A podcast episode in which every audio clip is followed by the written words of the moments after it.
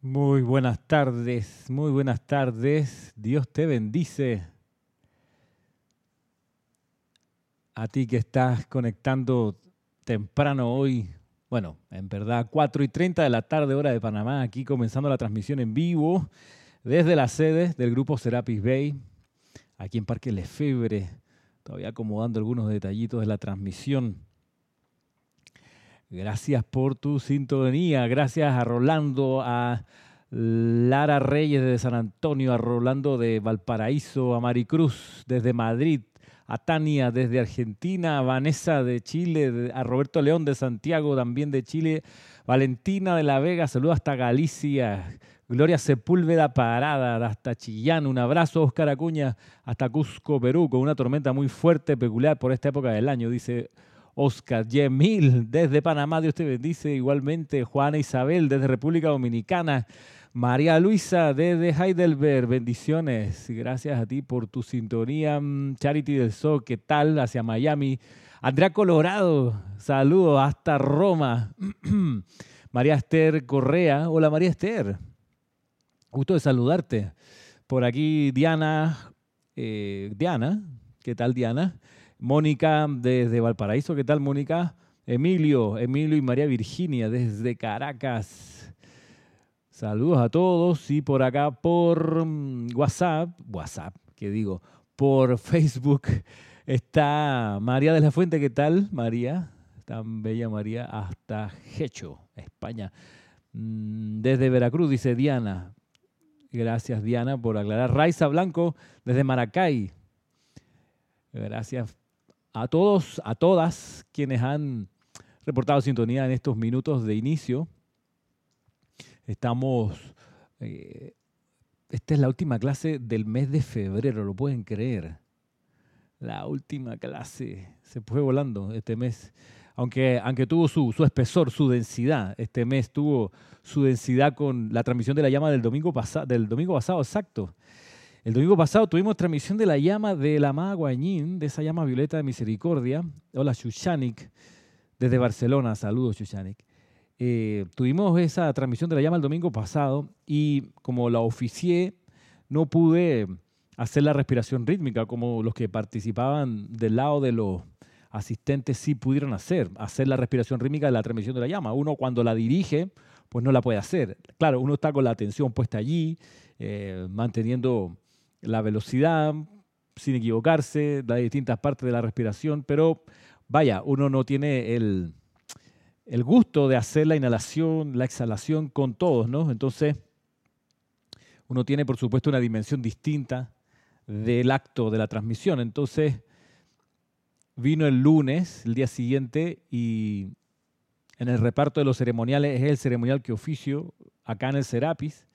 Entonces, como también lo estaba dirigiendo, hicimos la respiración rítmica del día anterior de la transmisión de la llama, claro, en un ceremonial más chiquito, con menos gente, eh, pero me tocó dirigirla, así que no pude experimentarla como respiración propiamente tal, y no fue sino hasta el miércoles antes de ayer que pude tener la experiencia de atraer el aliento de la amada Guanyin y absorberlo, expandirlo y proyectarlo. Y no sé, a los que participaron, no sé qué sensación les, les quedó cómo sintieron la respiración rítmica de esa transmisión de la llama, porque lo que yo sentí el miércoles en un ambiente más chiquito, eh, nada más estábamos los que en esa sesión participamos, que se la transmitimos pues por Zoom, pero solamente las personas que están, eh, digamos, más cerca y que quieren estar haciendo los ceremoniales. Eh, en fin, un total yo creo como una 20, 25 personas por ahí el miércoles creo, quizá un poquito más. El tema es que fue el único día en que he podido experimentar así la respiración rítmica y me ha quedado una sensación de, ¿cómo decirlo? Aquí en el pecho, cuando hacía, yo decía, bueno, ¿esto cómo se siente? Y lo que percibía era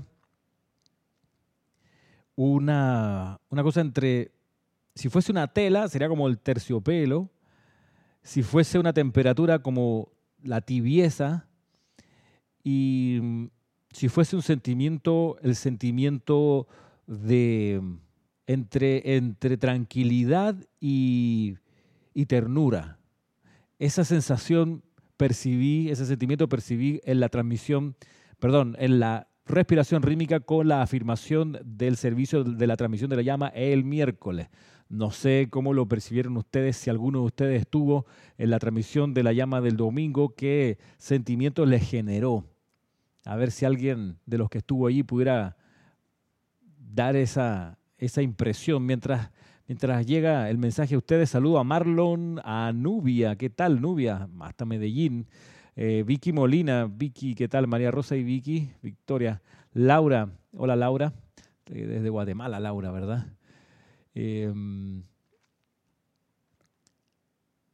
vamos a ver aquí qué respuestas van apareciendo. Alfredo López, saludo desde México, dice Alfredo. María La Fuente dice que el sentimiento final de alegría. Ok, qué bueno, gracias por contarme. Me interesa ese, ese reporte. A ver, dice, ah, saludo a Marleni, ¿qué tal? Mm, Natalie Saray, Dios te bendice. Saludo de Irma. Ah, es Irma.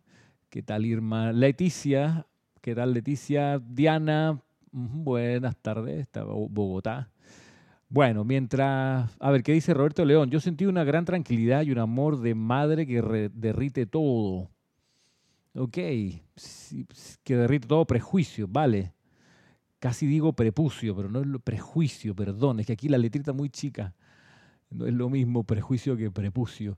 ¿Qué dice María Esther Correa? Sentí como un abrazo de una madre tierna, comprensiva. Ok. Óscar Acuña dice, en mi caso me sensibilizó mucho, ahora siento que tengo mucho más empatía por el prójimo. Vale. Didimo, reportando sintonía. ¿Qué tal, Didimo? Emilio Narciso dice, Ramiro, sentí un silencio infinito aún por encima de los ruidos externos. Ok, mira, qué interesante. Qué interesante. Ternura, silencio, abrazo de una madre. Vale, sin, sin prejuicio, un amor que derrite todo prejuicio.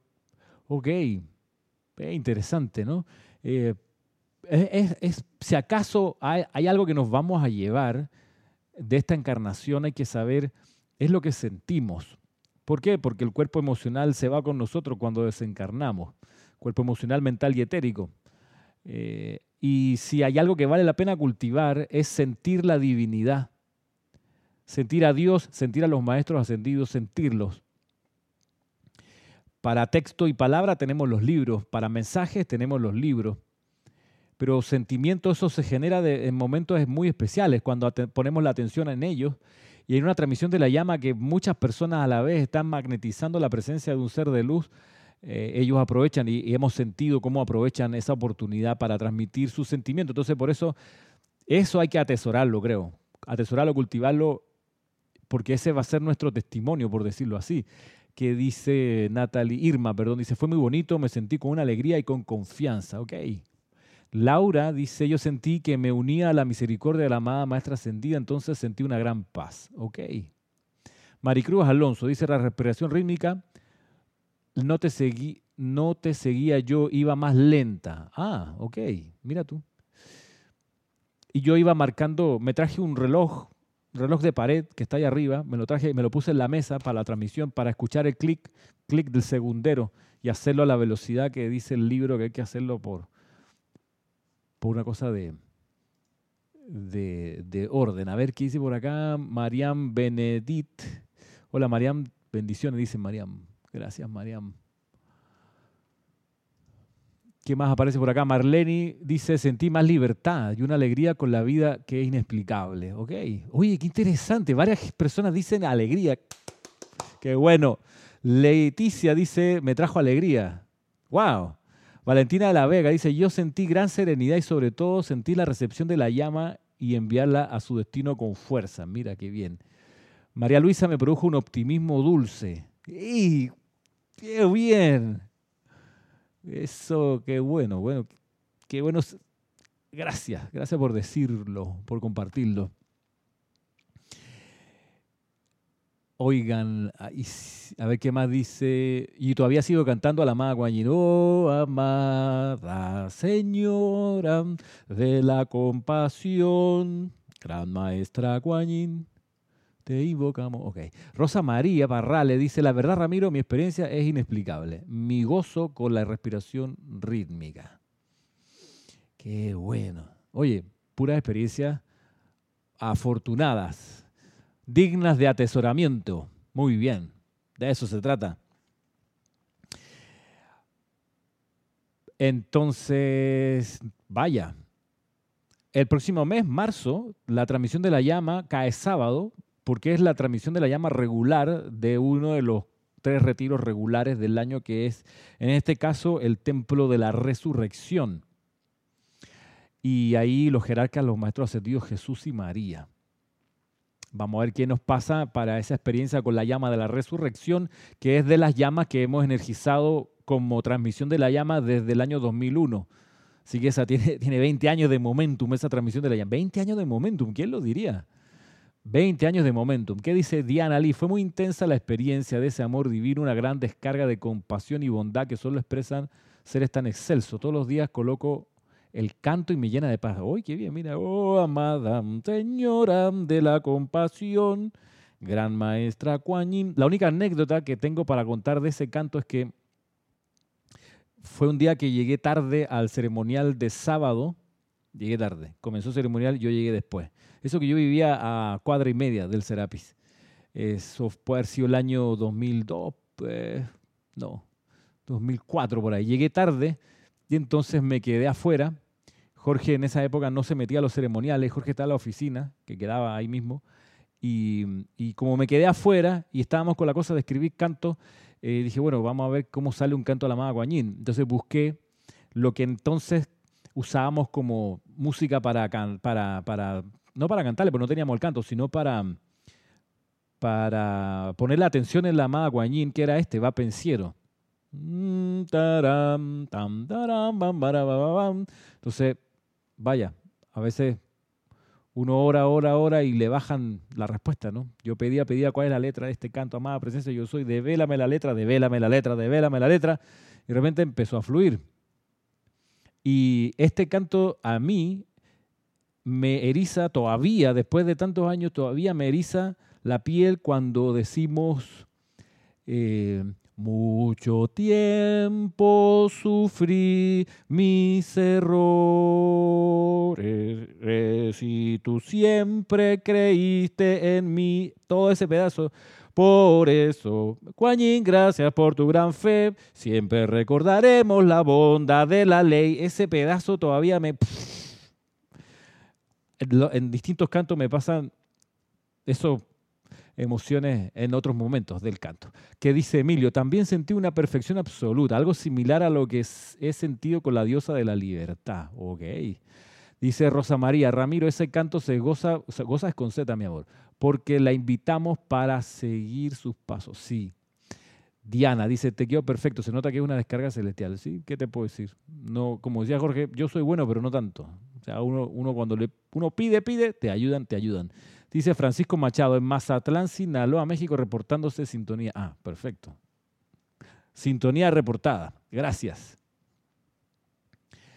Bueno, preámbulo entonces. Ahora, para los que están en el taller de aquietamiento, varios de ustedes están tomándolo. Eh, este mañana tenemos la tercera sesión de este taller y como dijimos, este es un taller que es novedoso desde cualquier ángulo. ¿Por qué? Es novedoso porque el, título del taller cambió. Antes era el taller de meditación y para dejar de estar siempre en el conflicto, de, no en el conflicto, pero en la situación de tener que explicar que es cierto, según el maestro sentido San Germain, meditar es sentir a la presencia yo soy y cuando meditamos en el yo soy, en el taller, nos ocupamos de no sentir nada, sino de decir internamente yo soy, es cierto. Entonces, para no tener siempre ese debate y el perdón por el nombre, vamos a poner las cosas, acomodarlas como, como mejor pues, sirva para la comprensión de todos.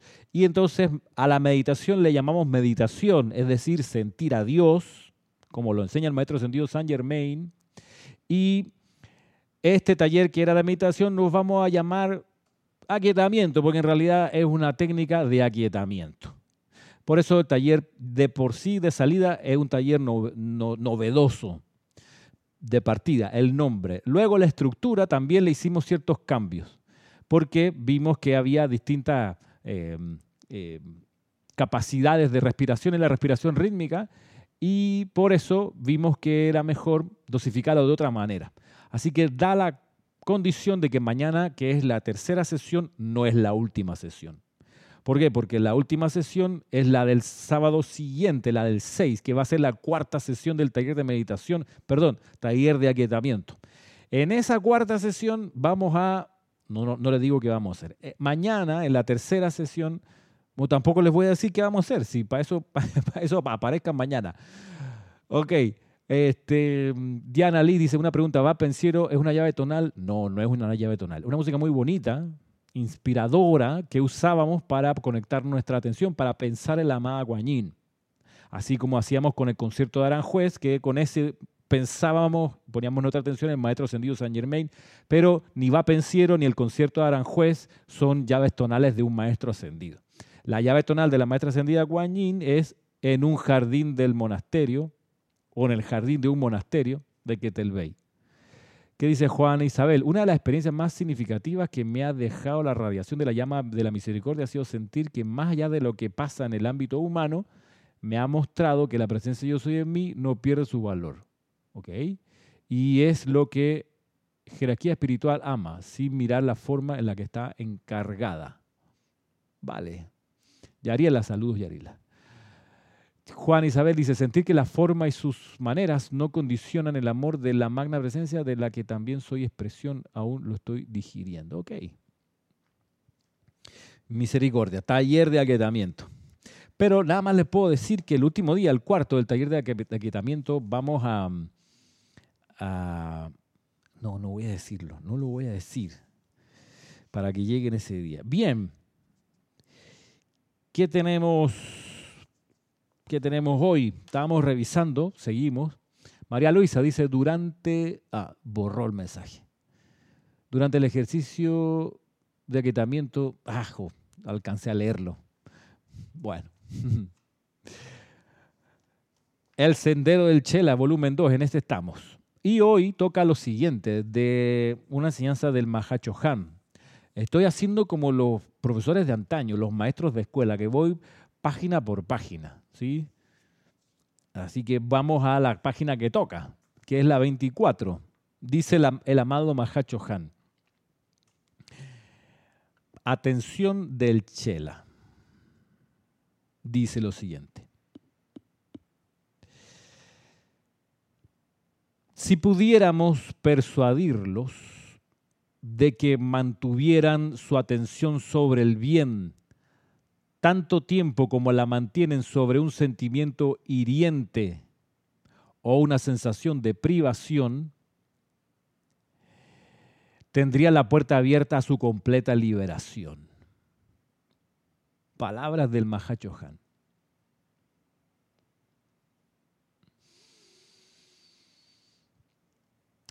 Ya que lo que dice Marta Silio aquí, que en el servicio de la transmisión de la llama fue un sentimiento, lo que sintió de unidad y amor, Dice, lo que le asombró es que por primera vez vi el color púrpura real rodeando el planeta. Fue una, una sensación aterciopelada. Bien, poner su atención, poner la atención como hicimos en la amada Kuan y en su cualidad y en su llama, va en línea con lo que enseña aquí justamente el Mahacho Han. Y dice lo siguiente. De nuevo, miren ustedes. Si pudiéramos persuadirlos de que mantuvieran su atención sobre el bien, tanto tiempo como la mantienen sobre un sentimiento hiriente o una sensación de privación, tendrían la puerta abierta a su completa liberación. Ustedes, los del mundo occidental, no están acostumbrados a disciplinar la mente, las emociones o el cuerpo. Pero para aquellos que aspiran a la maestría, la manera más fácil de alcanzar la paz es lanzar el pleno poder de su atención sobre alguna buena manifestación de vida todo el tiempo.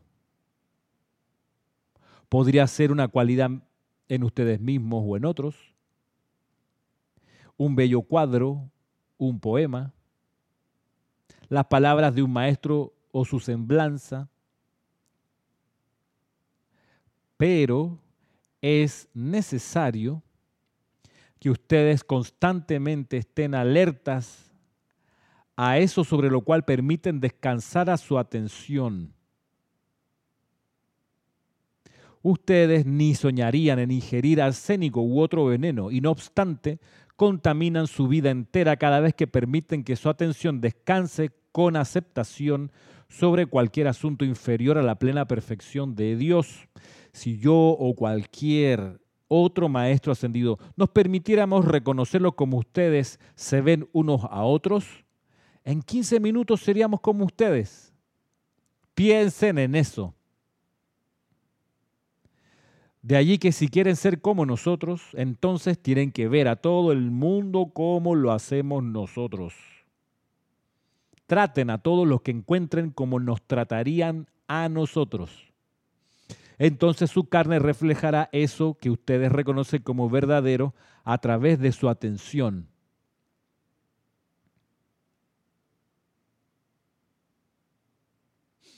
Voy a leer el último párrafo. Su mundo es un espejo reflejando de vuelta a ustedes lo que creen que es real, no lo que afirman por medio de su atención.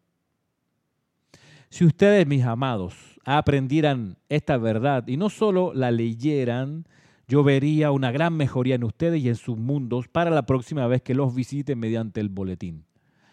El verbo tiene que hacerse carne y habitar entre ustedes. Las palabras de los maestros, tal cual lo afirmara el amado Jesús, son vida y deben enraizarse y crecer en ustedes. De lo contrario, a la hueste ascendida no se le permitiría por ley cósmica dar de su vida allí donde no hay crecimiento del alma.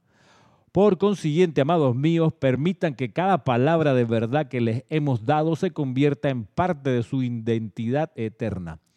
Practiquen esto y sean libres. Bendiciones y amor, el Mahacho Han.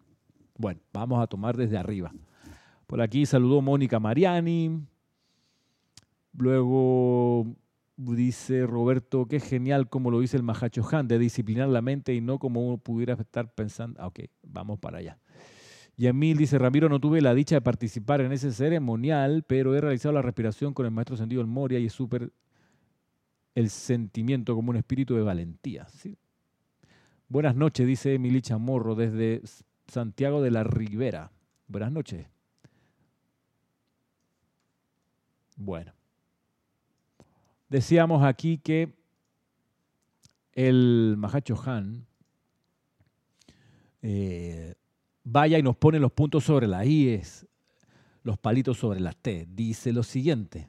Vamos de nuevo. Si pudiéramos persuadirlo de que mantuvieran su atención sobre el bien tanto tiempo como la mantienen sobre un sentimiento hiriente o una sensación de privación, tendrían la puerta abierta a su completa liberación. Vaya, qué palabra, qué manera de decirlo. ¿Por qué? Porque es súper común que uno le dedique más tiempo y energía a repasar el sentimiento hiriente. A pesar de que se ha dicho que hay que quitarse el hábito de sentirse herido, que es un hábito, a veces ocurre que uno oye algo o alguien a uno le dice algo con una intención, pero uno la siente de otra manera y se siente herido o herida, como la canción Herida. No, esa es querida, esa es otra canción. A lo que voy es que pasa que nosotros tenemos, me incluyo, el hábito de darle más energía, cariño, amor, atención a un sentimiento hiriente. Miren lo que me pasó hace unos días, bueno, hace como dos, dos o tres semanas atrás que yo me sentí herido no voy a dar muchos detalles porque quiero transmutarlo, pero me sentí herido de la siguiente manera. Mi hija, que este año comienza su último año de secundaria, ya está pensando dónde va a irse a estudiar, qué quiere estudiar, etc. Parte de mi familia está repartida por, todo el mundo, no todo el mundo, pero algunos países. Entonces, eh, le digo a una de esas parientes que está en un lugar donde mi hija pudiera ir a estudiar, fuera de Panamá, le digo, oye, sabrás que Alejandra está ya pensando dónde irse a estudiar y, ahí donde tú vives hay, hay un sitio que ella pudiera aprovechar y te lo digo, te lo comento, o sea, a, propósito del cariño que nos tenemos, digamos, ¿no? A propósito de la relación familiar que tenemos, ¿ok? Donde, no lo dije, pero entre la familia la gente se ayuda, ¿no? Para eso no tiene familia. Bueno, la cosa es que esa persona viene y me dijo, oye Ramiro, mira que ya que tú me lo comentas, este, porque tú naciste en, Rusia, entonces resulta que averigüé por ahí o me enteré de que hay unas becas para hijos de gente que nació en Rusia y de repente tu hija pudiera calificar. Tú sabes, eso me pegó. Eso me, sentí herido. Porque fue una forma elegante de decirme, no quiero tu hija por aquí. Mándala para Rusia. Entonces yo, yo pasé varios días rumiando la afrenta. Decía, mira tú, ¿por qué no me dijo directamente, no quiero que venga tu hija para acá? ¿Por qué me da esta vuelta y esta indirecta de esta forma? ¿Por qué? somos familia, ¿cuál es el problema? Pero además, por último, y si me lo decía de manera directa, yo igual hubiera sentido ese estremecimiento de que ah, después de todos estos años que tú has añorado tener a mi hija por ahí alrededor tuyo, me sales con esto. Entonces, claro, después yo decía, no, qué tontería, la personalidad. Sentirse herido por esta alelazón, como diríamos aquí en Panamá, alelazón. Una tontería. Pero bueno, el universo se va a abrir y mi hija va a poder ir a estudiar donde la presencia yo soy la envíe con el suministro perfecto para eso. Yo lo sé y estoy pues energizando ese pensamiento de forma.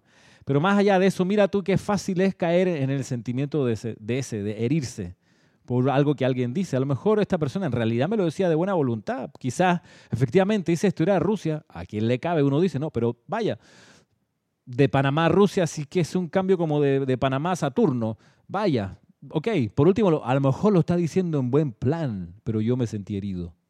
Mira tú qué fácil fue. Y la gracia es, como dice acá, aceptar la ofensa. Es decir, dejarla entrar. Ahora, avanzando en la clase, en la, la enseñanza del amado Mahacho Han aquí, Pasa muchas veces también, y esto lo he escuchado de, personas que quieren liberarse de una situación de privación financiera y que no salen, no salen, no salen de eso.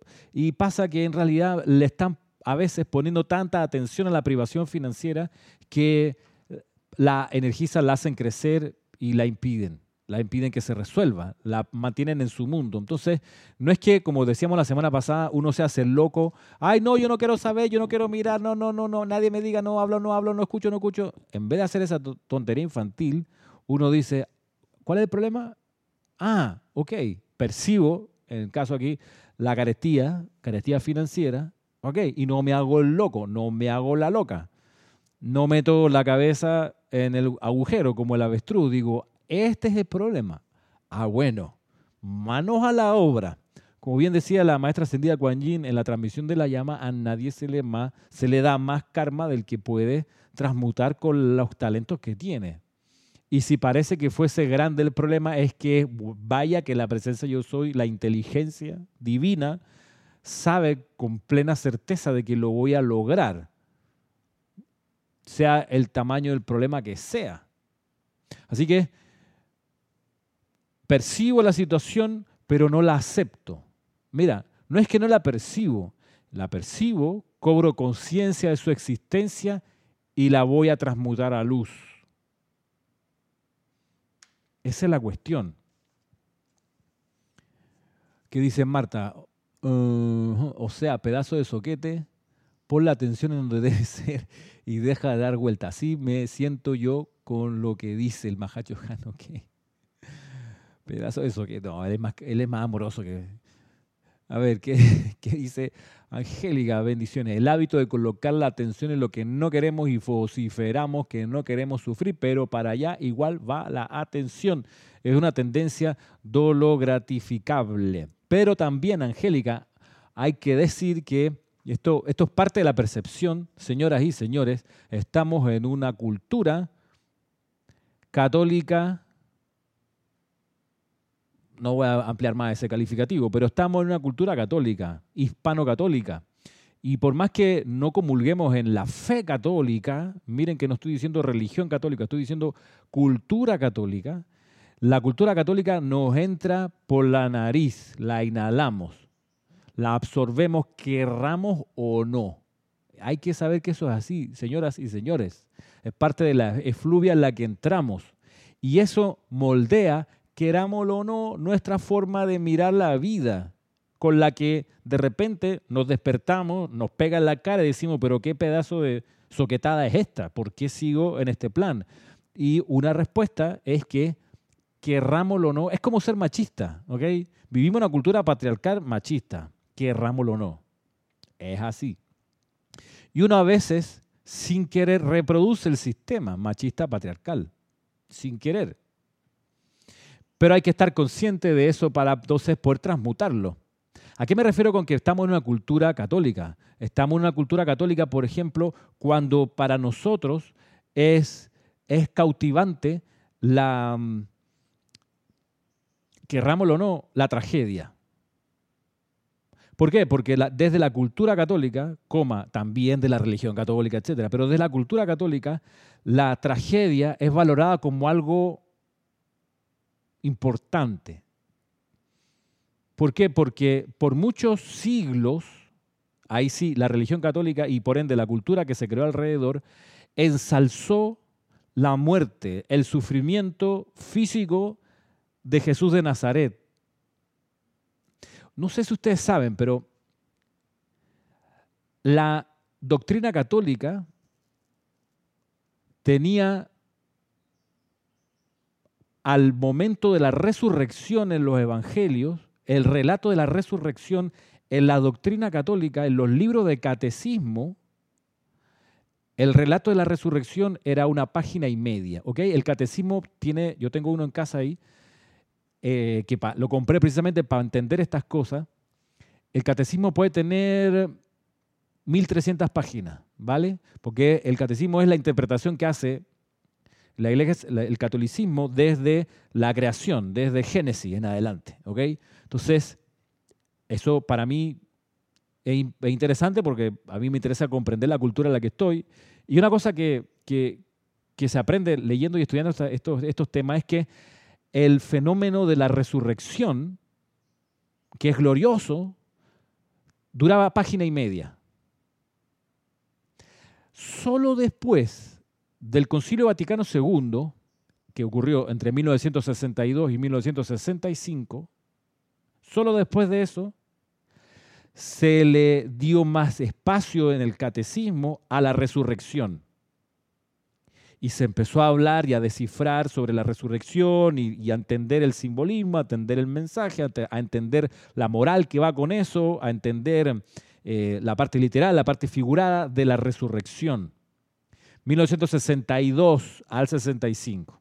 Curioso, ¿no? Porque sabemos por las transmisiones de la llama de los años 50 que debido a las transmisiones de la llama de los años 50 se dio la dispensación de que ángeles de las legiones de la amada Palas Atenea y del maestro ascendido Hilarión entraran a las religiones del mundo e irradiaran la llama de la verdad para llenar cada vez más con la presencia de la verdad en las religiones, entre lo, cuando se hicieron las transmisiones de la llama, que empezaron el año 52 final, la parte final del 52, y terminaron, la última que se hizo fue en diciembre de 1961. Bien, en el 62 comenzó el Concilio Vaticano II y el 65 sacaron su doctrina, y es desde ese entonces para acá que la resurrección se valora. Del 65 para atrás, lo que se valoraba era el sufrimiento, el dolor, y por eso la religión cristiana y luego la cultura alrededor irradiaba la idea de que cuanto más trágica es la vida de las personas, más noble es, más ensalzada es, más gloriosa es. Entonces, claro, todavía cargamos, querramos o no, con eso. ¿Con qué? Con que si uno se siente mal, si uno se siente herido, si uno está sufriendo, como que uno, la personalidad y la fluidez esta, siente que uno está como por buen camino, ¿okay? que uno eh, está viviendo como tiene que ser, sufridamente, claro que sí. ¿Y dónde se nota esto de la, de la cultura patriarcal, que la, religión católica y la fe católica es patriarcal? Para eso tienen un papa, cardenales, etc. La mujer no figura casi nada. ¿Dónde se nota? Bueno, que en esa cultura un nombre que se valoraba para las mujeres era el nombre Dolores. ¿Mm? ¿Cuántas mujeres en el mundo católico, en el mundo hispano, por más que no crean en Dios, por más que no crean en la iglesia, se llaman dolores? Sí, así mismo. Dolores del Rosario o Rosario Dolores, María Dolores. ¿Por qué? Porque el sufrimiento era algo que se valoraba como chévere, como aspirable, como necesario, como, como, como la, meta de la vida. Porque claro, como Jesús nuestro Señor sufrió, ¿cómo uno va a sufrir eh, menos? ¿no? ¿Cómo uno va a estar divirtiéndose? ¿Por qué uno pudiera reír? Si mira, Él murió por nosotros con cuánto sufrimiento. Bien, esa doctrina se ha ido transmutando afortunadamente, pero nos quedan rasgos y por eso pareciera que valoráramos muchas veces ese, esa, esa, esa forma de ver la vida. En serio, por más que uno diga que, no cree en la iglesia, estamos en una cultura así, que valora eso. Y te, lo, y te lo meten por mil formas. Revisa el himno nacional de tu país. A que no, que ensalza eh, la entrega a morir por una causa, a que, es, que es, genial quien, quien, quien, muere como mártir. ¿Eh? Mártir, mártir. ¿Ve? Ese es un, un puente hacia, o es una, un efecto de la cultura católica, donde la martirología es una, casi que una ciencia, ¿no? Y se compite por quién la pasa peor. Pero bueno, ¿Qué dice entonces por acá Natalie Saray? Entonces, ¿qué hago si es por karma que el dinero no llega? Vaya, y creo que te llamas Irma, no Natalie. Si el dinero no llega, por supuesto que es por karma, pero también por actitud, es decir, por karma. Y vaya, si uno quiere resolver sus problemas económicos, debiera dar gracias todo el tiempo por el dinero que tiene, pero también por la opulencia de la cual goza. La opulencia, o sea, el agua potable que te, baña, la ropa con la que puedes, el internet con el que estás escuchando esta clase, la electricidad que te permite recibirla. O sea, si uno quiere resolver su carestía, como dice el Mahacho Han, lo veíamos recién, tiene que poner la atención en lo bueno.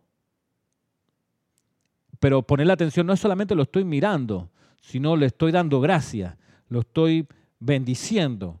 Y cuando veo algo imperfecto relacionado con eso, voy y lo transmuto de una vez que dice Emilio, dice, mm, las personas más devotas de mi familia entendían que el sufrimiento y la tragedia era una forma digna de llegar a Dios, por supuesto.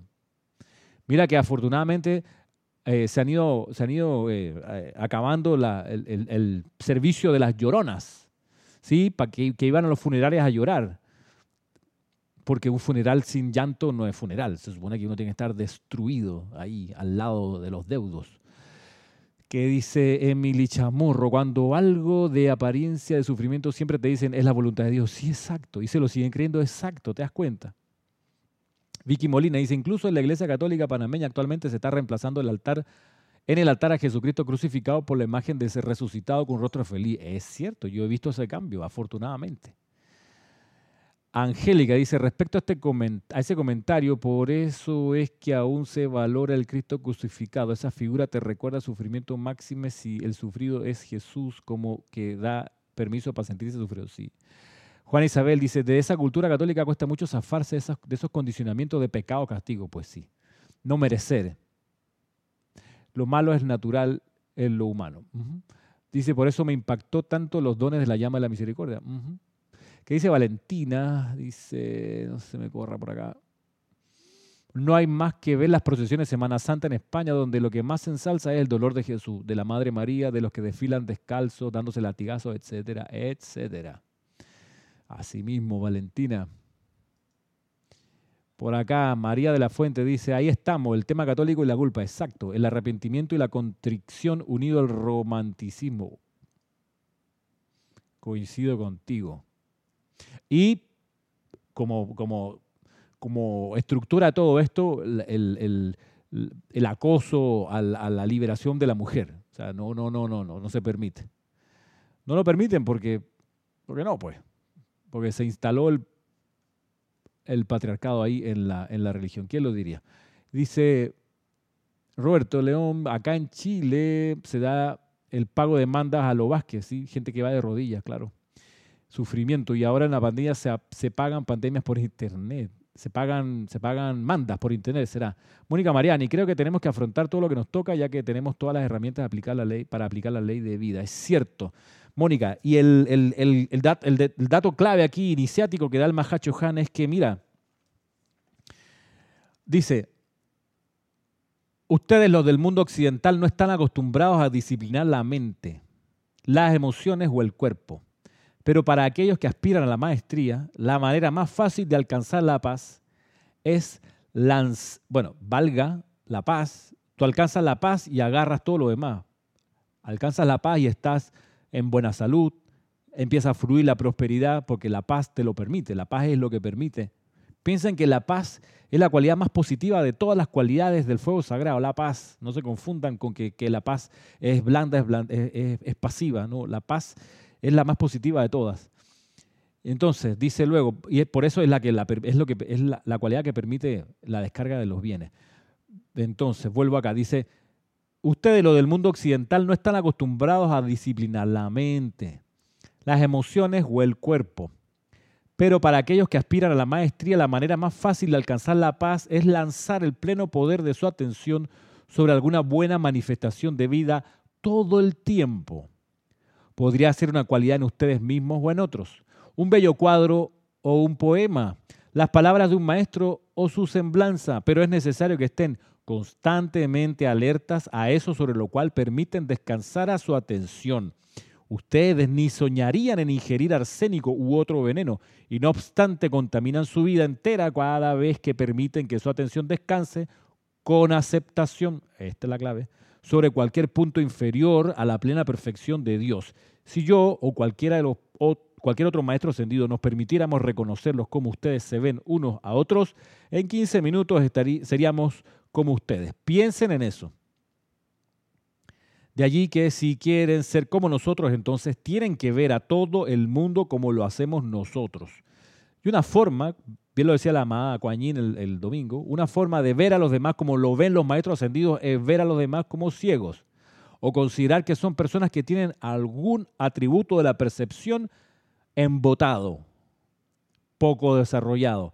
Un atributo de la percepción no solo la vista, sino el oído, sin duda, pero también la, la intuición, que es uno de los siete sentidos que tenemos, o el sentimiento puede que lo tengan atrofiado o subdesarrollado. Recuerden que tenemos siete sentidos, los cinco sentidos físicos, el sentimiento y el séptimo que es la intuición. Y, ese es un, sentido que muchos de nosotros, incluyéndome, tenemos poco desarrollado, la intuición, que es, es el sentido a través del cual el Cristo interno se comunica con el ser externo, a través de la intuición.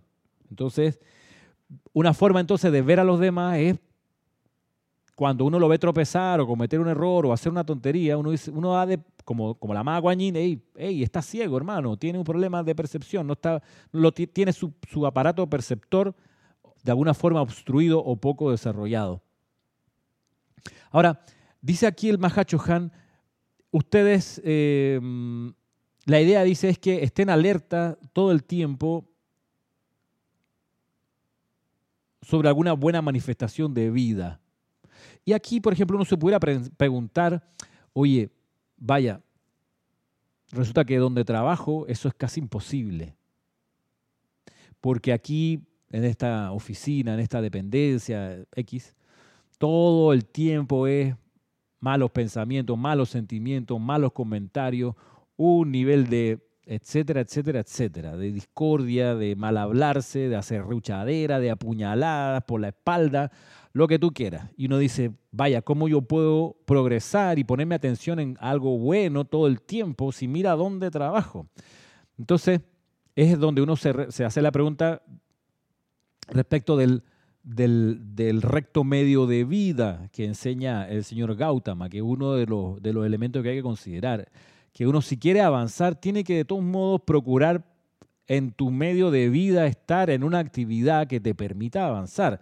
Ahora, atención, no significa que porque haya problemas en la oficina sea un sitio que te impida avanzar.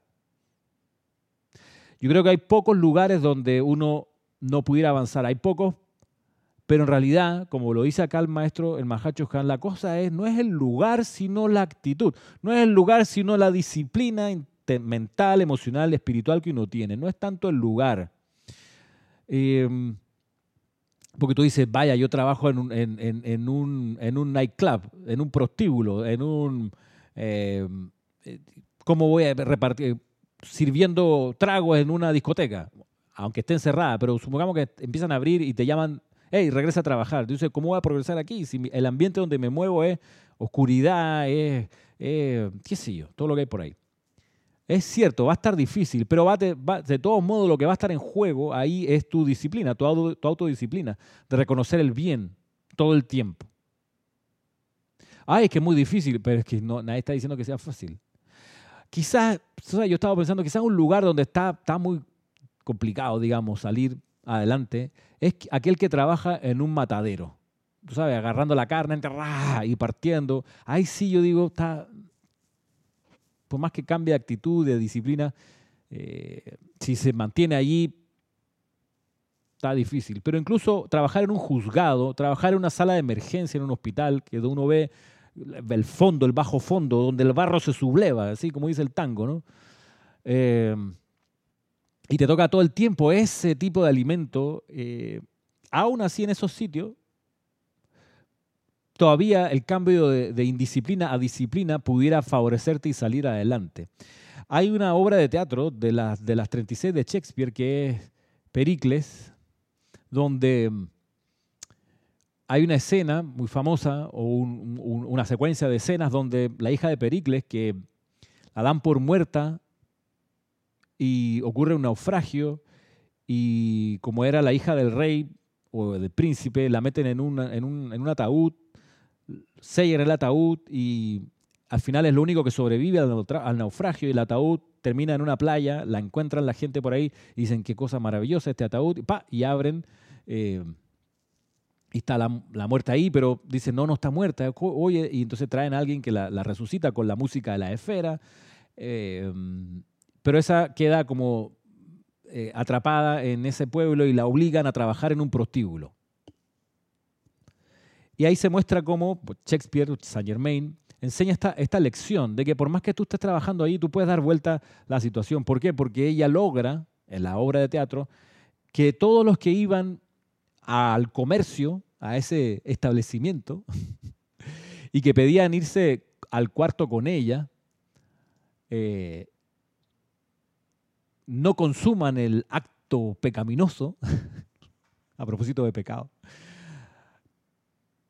porque ella se pone a conversar con los clientes y los da vuelta y los pone a mirar la vida de otra manera y los tipos salen de ahí y se escucha entre ellos hablar, vamos al templo de Afrodita o de no sé quién a ofrecer ofrendas porque eh, he encontrado el sentido de mi vida. Para los que vimos la obra de teatro, más o menos así, no, no tuve tiempo de revisar el texto propiamente tal, pero, pero es una, una lección esta de vida donde en realidad lo que importa es donde tú tienes tu atención y cómo la, la disciplinas Miren que lo de la disciplina es algo que hay que tomarse en serio y lograr el disciplinamiento de la mente, los sentimientos y de la atención. Digo tomarse en serio porque el Maestro Ascendido Jesús comenta que él nunca salía de su cuarto a servir sin haberse aquietado y sin haberse conectado perfectamente con la omnipresencia de la presencia yo soy. Y eso le tomaba tres horas. Entonces uno a veces cree que, bueno, en el día a día, en el trajín, uno no tiene tres horas para sentarse a meditar, a invocar y a visualizar y qué sé yo. Es cierto, pero el tiempo que uno le dedique tiene que ser un, un tiempo al cual le saquemos rendimiento y que podamos aprovechar al máximo. Y durante el día recordar esta disciplina. ¿Cuál? La disciplina de siempre buscar poner la atención en lo constructivo. Dice el Mahacho Han, si yo o cualquier otro maestro ascendido nos permitiéramos reconocerlos como ustedes se ven unos a otros en 15 minutos, seríamos como ustedes. Piensen en eso.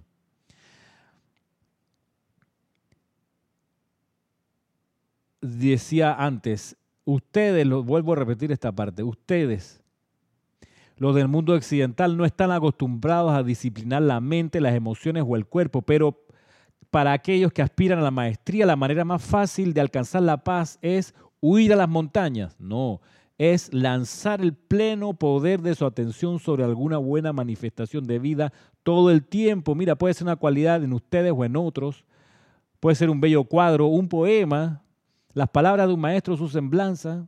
La cosa es poner la atención en algo constructivo todo el tiempo. Digo, porque vaya y uno dice, sí, es que la ciudad no es posible, la quietud, por eso me voy al campo, eh, ojalá. Entonces, de ahí, de ahí estamos a un paso a, meternos en un claustro, como monjes, para poder concentrarse en la, divinidad, qué sé yo. Eh, pero los que así han pensado en algún momento, eh, les tengo una mala noticia.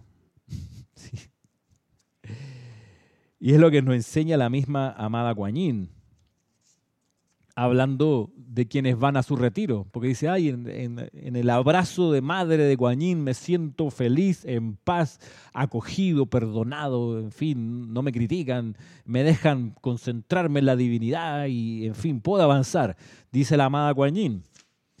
Aquí ahora estoy en Boletines Privados Thomas Prince, volumen 4, dice, en el templo de la compasión, todos los chelas aprenden la paciencia. La paciencia es la sabiduría de la ley cósmica. Paciencia en la aceptación de las indicaciones de esos miembros de la jerarquía espiritual que han aprendido superioridad durante eones de servicio. La paciencia consiste, amados míos, en realizar todas sus tareas mundanas en silencio. El silencio de los templos de misericordia será excelente para la turbulencia de sus mundos emocionales. La totalidad de nuestros servicios, desde el de las amables hermanas que barren el piso y los amables hermanos que atienden el jardín, hasta de quienes preparan las comidas para nuestros invitados no ascendidos, todas esas tareas se llevan a cabo en el corazón del silencio si bien no se trata del silencio de la frustración. Oh, amados míos, ese no es el verdadero silencio. No es más que el embotellamiento de toda índole de conciencia emocional, mental, etérica y cerebral externa, pensamientos y sentimientos que de manera tan segura como que ustedes están vivos, romperán sus amarras, particularmente en momentos de crisis, y saltarán adelante, contribuyendo al caos de la confusión vomitada por una humanidad que no sabe hacia dónde volverse. El gran silencio encarnado por Gautama y por todo gran ser que representa a quienes han vivido para salvar este planeta Tierra y redimirlo, ese silencio no es letargo ni supresión, si bien es la experiencia última de armonía y arrobamiento, paz y confort. Ahora, mis amados, la personalidad externa de los seres humanos a menudo es engañosa en sí. En tanto que el individuo no haya alcanzado su ascensión, no tiene concepto alguno de lo que el verdadero silencio es. Todos sus pensamientos podrán confirmar un deseo de ser silencioso, erigiendo una, una expresión de egotismo que a la larga se manifestará de manera que todos los que corren puedan leerlo. Oh no, el silencio del labio apretado de la zeta que realiza su servicio bulliendo con emociones inexpresadas y descontroladas, conducirá a retrasos en el sendero espiritual allí donde el canto alegre del joven iniciado que lleva a cabo, la humilde tarea de cambiar el altar en preparación para un servicio religioso es más eficaz que la zeta que mediante esfuerzo de voluntad y no por amor permanece en silencio. Así que esa tendencia de ir a buscar un sitio apartado, lejos del mundo bullicioso, donde poder aquietarse y entrar al silencio y de una vez conectarse con la divinidad, con la perfección, eso puede resultar bien en vano, bastante fútil, porque lo que va a estar en juego es esa quietud interna. Me encanta lo que sigue y perdón que lo lea porque está largo, pero, pero, pero miren ustedes. Dice, hemos tenido mucha experiencia con este voto de silencio.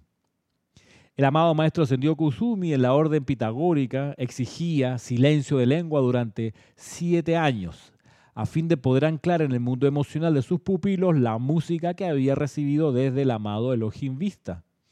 Al tocar esa música por toda la escuela en Crotona, mañana, tarde y noche, se esforzaba por sublimar la discordia de los a veces rebeldes si bien silenciosos hermanos y hermanas. Ellos tenían tablillas sobre las cuales escribir, e igualmente la tierra floja en la cual con sus dedos se expresaban utilizando las cejas arqueadas y los gestos. La gran labor de Kusumi en esa era no tuvo éxito, si bien hizo lo mejor que pudo trabajando con los chelas no ascendidos. En Beijing, nuestro silencio nace del corazón. No permanece mucho tiempo aquí nadie que no pueda soportar esa paz y silencio, o que tenga que estar constantemente oyendo algo del mundo exterior. Por tanto, no tenemos una disciplina tan rígida como la que hay en otros retiros. Los mismos chelas, al cansarse de la quietud ininterrumpida, regresan al mundo, donde los espera todo el ruido y el caos a que la mente externa se ha acostumbrado. Hay algunos pocos que aman el silencio. Ustedes lo han experimentado por cuenta propia en cierta medida durante su tiempo de meditación. Lo han conocido cuando han ido a algún lugar tranquilo, un lago, en que se reflejaba la belleza y la paz de la naturaleza, y disfrutaron de la radiación del gran Deva que lo custodia, su Dios, su Maestro ascendido y sus amigos angélicos. Pero, ¿acaso esa experiencia de gran silencio de tal manera los ha influenciado y se ha convertido en parte de ustedes que doquiera que se encuentren en circunstancias extenuantes, éstas no los llevarán a romper el silencio con toda índole de autojustificación? ¿Ven qué importante es lo que dice aquí la amada maestra ascendida Lady Kuan El cultivo del silencio en el templo, cuya disciplina esencial es esa misma. Así que tomemos un impulso y volvamos al, camino que nos señalaba el Mahacho Han de siempre que podamos, pongamos nuestra atención en algo constructivo y elevador.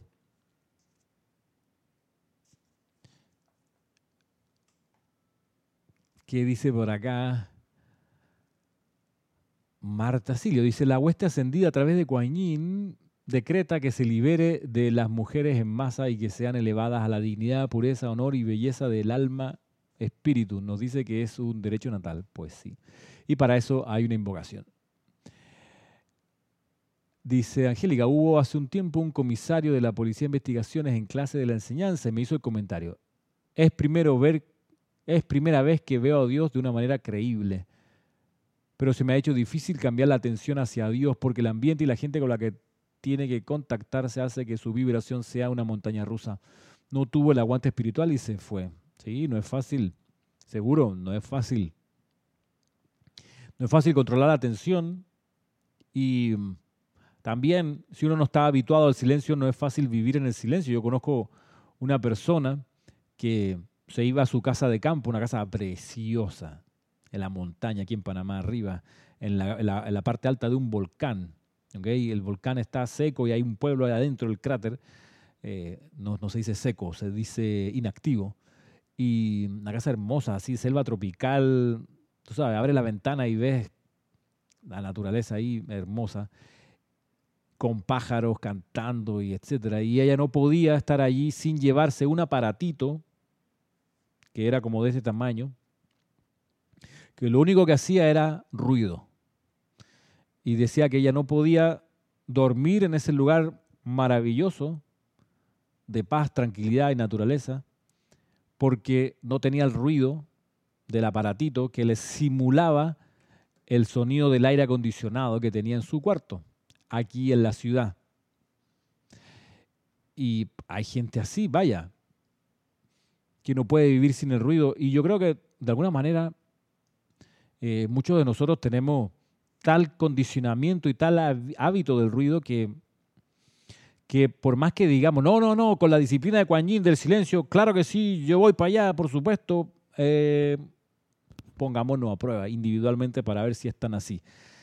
Y mientras aprendemos a amar al silencio, también desarrollemos la disciplina de controlar la atención.